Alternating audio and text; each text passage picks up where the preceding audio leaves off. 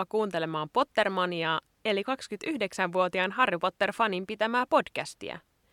Mä oon Elli Tolonen ja mä oon tuo kyseinen fani. Mulle on kertynyt vuosien aikana paljon erilaisia huomioita ja teorioita, joita mä haluan jakaa muidenkin tietoon.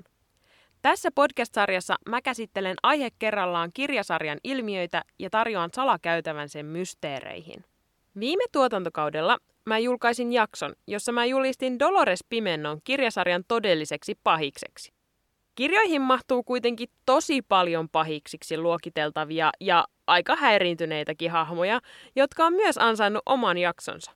Tämä jakso voisi olla vähän niin kuin sen viime kauden jakson pikkuveli. Ja siksi mä annoin tälle jaksolle nimeksi Pikkupahikset. Jokaisen jakson alussa mä esitän Harry Potterin liittyvän tietovisakysymyksen, jonka vastaus selviää jakson aikana puhutuista aiheista. Tämän jakson kysymys tulee tässä. Miksi Bellatrix Lestrange halusi tappaa Nymphadora Tonksin? Lähetä sitten liikkeelle kaikista suosituimmasta pahiksesta, eli Draco Malfoista. Mulla on nimittäin hänestä erittäin ristiriitaiset kuvat – Ensimmäisissä jaksoissa hän on selkeästi ärsyttävän ylimielinen ja ihmekkös tuo. Käsittääkseni velholapset eivät käy koulua ennen tylypahkaan menoa, joten hän on ollut täysin vanhempiensa ja heidän ystäviensä vaikutuksen alasena. Entiset kuolonsyöjät on siis koko lapsuuden ajan kertonut hänelle kauniiksi väritettyjä tarinoita siitä, miten vanhoina hyvinä aikoina pimeyden lordi oli vallassaan ja me kuolonsyöjät saatiin rellestää ja kuraveriset ja verenpetturit pidettiin aisoissa. En yhtään ihmettele, että Malfoilla oli kovat puheet. Hän oli tottunut elelemään herroiksi vanhempiensa kanssa isossa kartanossa ja oli siinä uskossa, että ennen vanhaa oli vielä hienommat oltavat. Mutta vaikka hän ei oiskaan ollut itse Voldemortin aatteen kannattaja, niin mitä hän olisi voinut tehdä toisin? Mä en usko, että yhtään mitään. Neljännen kirjan alussa Huispauksen MM-kilpailuissa joukko kuolonsyöjiä kulkee naamiot päällä tuhoamassa paikkoja ja lennättämässä leirintäalueen työntekijänä toiminutta jästiä ja hänen perhettään. Kun Arthur Weasley lähtee täysi-ikäisten lastensa kanssa pelastamaan jästejä, hän käskee muita pakenemaan metsään. Silloin Harry, Ron ja Hermione törmäävät Malfoihin, joka katselee tilannetta metsän laidalla ja tuumaa, että jos hän olisi Hermione, niin hän lähtisi karkuun, sillä huppupäiset velhot etsivät jästejä ja Hermione on jästi syntyinen. Aluksi mä pidin tätä lähinnä uhkauksena, mutta tarkemmin ajateltuna tämä taisi olla ensimmäinen säikähdyksen vivahde Malfoissa, kun hän näkee, miten kieroutunutta meininkiä kuolonsyöjillä oikeasti on. No, sitten viidennen kirjan lopussa Voldemort punoo juonen ja näkee hirveästi vaivaa, että Harry saadaan houkuteltua salaperäisyyksien osastolle. Hän laittaa Lucius Malfoin vastuuseen odottamaan Harryä muiden kuolonsyöjien kanssa ja viemään häneltä Voldemorttia ja Harryä koskevan ennustuksen. Kun Lucius epäonnistuu tehtävässään ja joutuu vielä kaiken kukkuraksi Atskapaniin, Voldemort antaa kostoksi Malfoille tehtäväksi tappaa Dumbledoren. Ihan tämmönen kevyt puuhastelu. No, on ihan ilmiselvää, että Voldemort ei kuvittelekaan, että Draco onnistuisi siinä ja määrää Kalkaroksen hoitamaan homman loppuun, jos ja kun Draco epäonnistuu. Kuudennessa kirjassa nähdään monta kertaa, miten Drakon suojamuuri rakoilee ja hän itkeskelee ja lopulta kun hänellä olisi tilaisuus tappaa Dumbledore, hän ei vaan voi tehdä sitä, vaan sanoo, ettei hänellä ole muita vaihtoehtoja, koska Voldemort tappaa hänen perheensä, jos hän ei tottele. Tämä mun mielestä kiteyttää hyvin koko Drakon tarinan. Ei hänellä ollut kauheasti vaihtoehtoja. Selkeästi todellisuus iski hänen kasvoilleen ja hän ymmärsi, että elämä Voldemortin vallan alla ei olekaan yhtä satua niin kuin hänelle oli uskoteltu. Mutta ei hän myöskään mikään tyhmä ollut. Viimeisessä kirjassa Voldemort on saanut valtaansa jopa koko ministeriön. On aika itsestäänselvää, että siinä vaiheessa ei kannata alkaa vaihtaa heikompien puolelle. Kuitenkin hän tekee sellaisia juttuja, joista ei voi jäädä kiinni, ja niillä onnistuu pelastamaan Harrin hengen. Kun Harry, Ron ja Hermione tuodaan Malfoin kartanolle, hän ei suostu tunnistamaan heitä, vaan välttelee äitinsä kyselyjä. Kun kolmikko sitten pakenee kartanosta Dopin avustuksella, hän ei tee mitään suoja- tai hyökkäystaikoja, vaan antaa Harryn repiä nipun sauvoja hänen kädestään ilman vastarintaa. Kaiken tämän mun oman puheen jälkeen mun pitää ihmetellä, että miksi mä edes käsittelen Draco Malfoita just tässä pikkupahisten jaksossa. Koska eihän mun mielestä ollut pahis, vaan olosuhteiden uhri. no niin, mun tälle jaksolle keksimä hieno, upea nimi romuttuu tässä mun silmien edessä koko ajan. Koska seuraavaksi mä aion käsitellä Drakon tätiä, Bellatrix Lestrangea. Ja hänen pahuudessaan ei ollut kyllä mitään pientä. Hän valitsi kantansa jo nuorena ja pysyi siinä hetkahtamatta loppuun asti. Tai oikeastaan tuntuu, että hänen menonsa oli Voldemortin kanssa synkassa ja meni koko ajan vaan holtittomammaksi ja hullummaksi ja julmemmaksi. Kun Voldemort kukistui ensimmäisen kerran ja koko velhokansa juhli ja iloitsi, Bellatrix ystävineen tunkeutui Nevillen vanhempien Frankin ja Alisen kotiin, koska kuvitteli heidän tietävän, missä Voldemort on. No, he eivät tietenkään tienneet. Joten Bellatrix ja muutama muu kuolonsyöjä kidutti heitä niin kauan, että he menetti järkensä ja joutui sen seurauksena viettämään loppuikänsä pyhässä mungossa.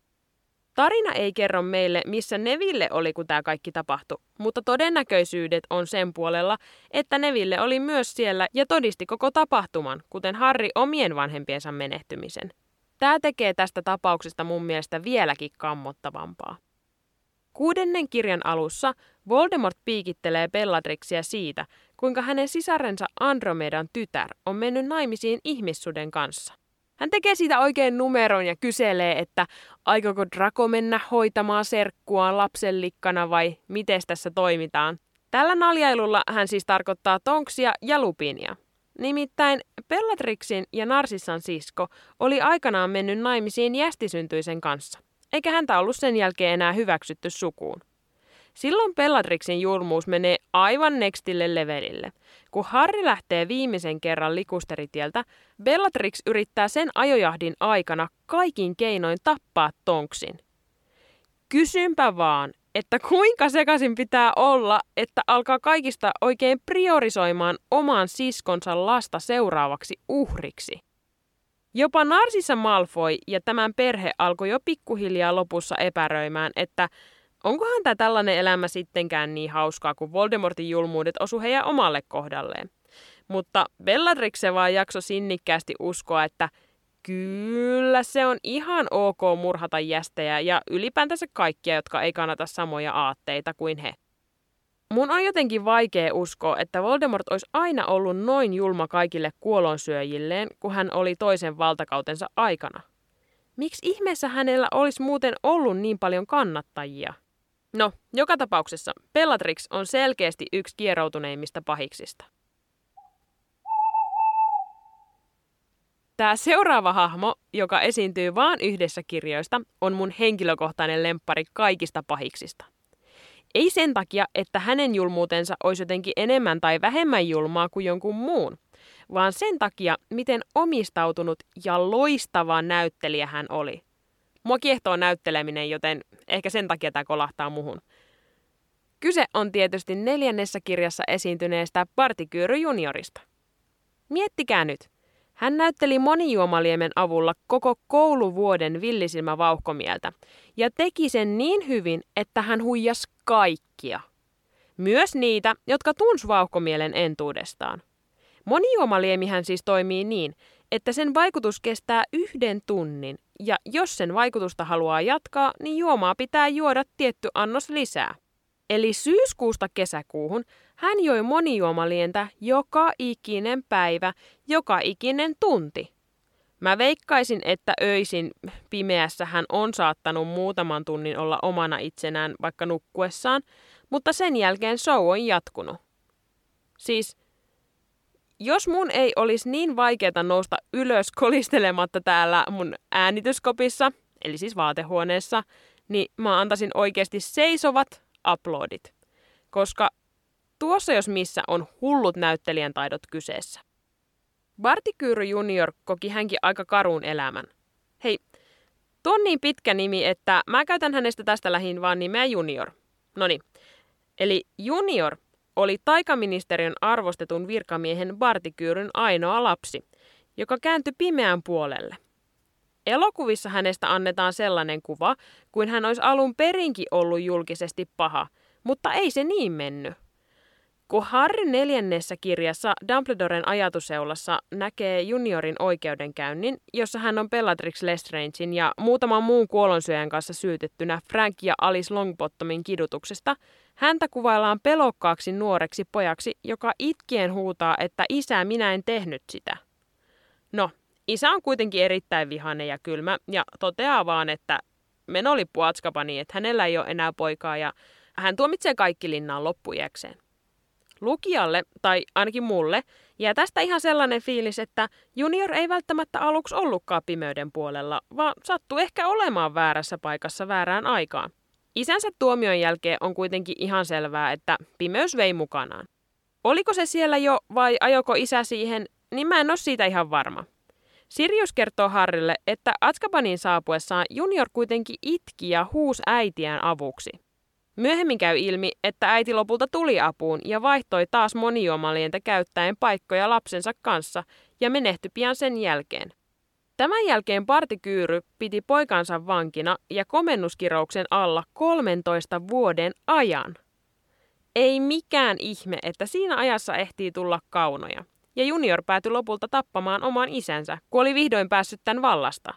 Se, mikä partikyyry juniorista tekee myös mielenkiintoisen – on hänen kuolintapansa. Tai en mä edes tiedä, voiko tätä kutsua kuolintavaksi, koska kirjaimellisesti hän ei kuole, vaan hän saa ankeuttajan suudelman, jolla hänen sielunsa imetään pois.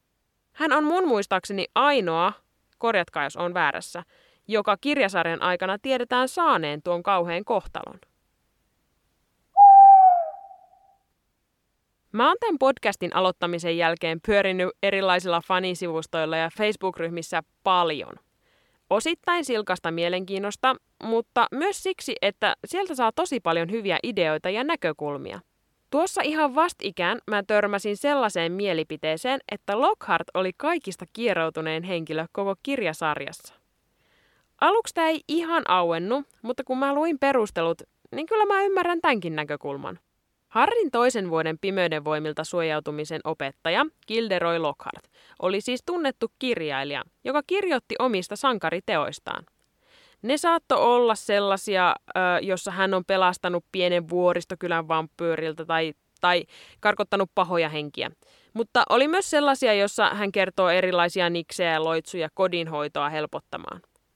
Aika nopeasti käy ilmi, että kovista puheistaan huolimatta Lockhart ei ole kovinkaan etevä loitsimisessa.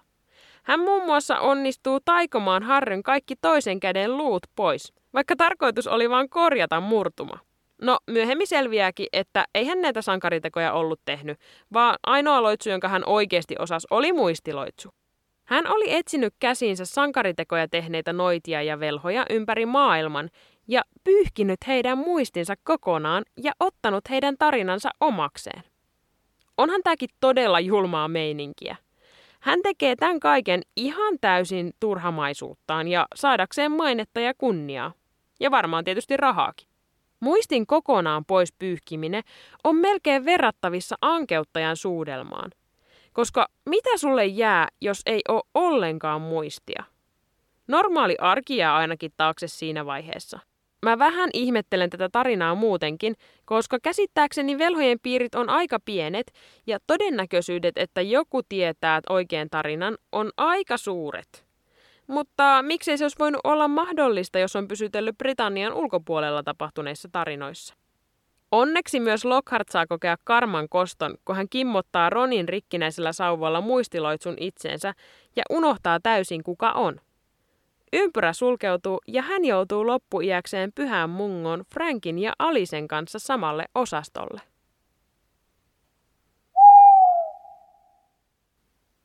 Viimeiseksi mä säästin koko kirjasarjan vastenmielisimmän pahiksen, eli Fenrir Harmaaselän. Hän on ihmissusi, mutta ei missään nimessä sellaisella kivalla ja kiltillä tavalla niin kuin Lupin, vaan veikkaisinpa, että inhottavimmalla tavalla mitä voi olla.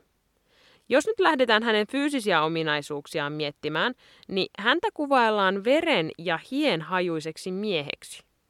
Jo pelkästään tämä mielikuva saa niskakarvat pystyyn. Tämän lisäksi hän on tunnettu siitä, että hän tekee paljon uusia ihmissusia ja suurin osa hänen uhreistaan on lapsia. Ihmissudet tosiaan on normaaleja ihmisiä suurimman osan ajasta, mutta aina kerran kuussa täysikuun aikaan he muuttuu susiksi, eivätkä voi hallita tekemisiään. Ihmissudeksi tullaan siten, että toinen ihmissusi puree sudeksi muuttuneena. Tiedetään, että harmaaselällä on tapana aina täydenkuun aikaan mennä lähelle etukäteen valittua perhettä, jotta muuttuessaan varmasti tulee purreeksi heidän lastaan. Häntä ei mitä ilmeisimmin myöskään haittaa, jos vahingossa pureekin useampia uhreja. Kuudennessa kirjassa meille käy ilmi, että juuri harmaa selkä on se, joka puri myös lupinia. Mä oon siinä käsityksessä, että vaikka ihmissudet ovatkin velhojen keskuudessa syrjittyjä, niin heillä suurimmalla osalla on kuitenkin tavoitteena elää ihan tavallista ja normaalia elämää, niin kuin se vaan velhomaailmassa on mahdollista. Mutta harmaaselällä on selkeästi aivan eri agendat. Hän on niin syvällä suseudessaan, että vaikka hän ei ole muuttuneena sudeksi, niin hän puree ja raatelee Bill Weasleytä, jonka naamaan jää ikuiset arvet. Mä melkein voisin nyt tässä julistaa saman tie Harmaaselän koko kirjasarjan vastenmielisimmäksi pahikseksi. Siinä oli taas tämän kerran asiat. Mä en vieläkään ole ihan varmaksi etukäteen päättänyt, että kuinka monta jaksoa toisessa kaudessa tulee olemaan, joten mulle saa laittaa ehdotuksia ja ajatuksia esimerkiksi Instaan. Tämä body löytyy sieltä nimellä Pottermania Podcast. Huippua viikon jatkoa ja moikka!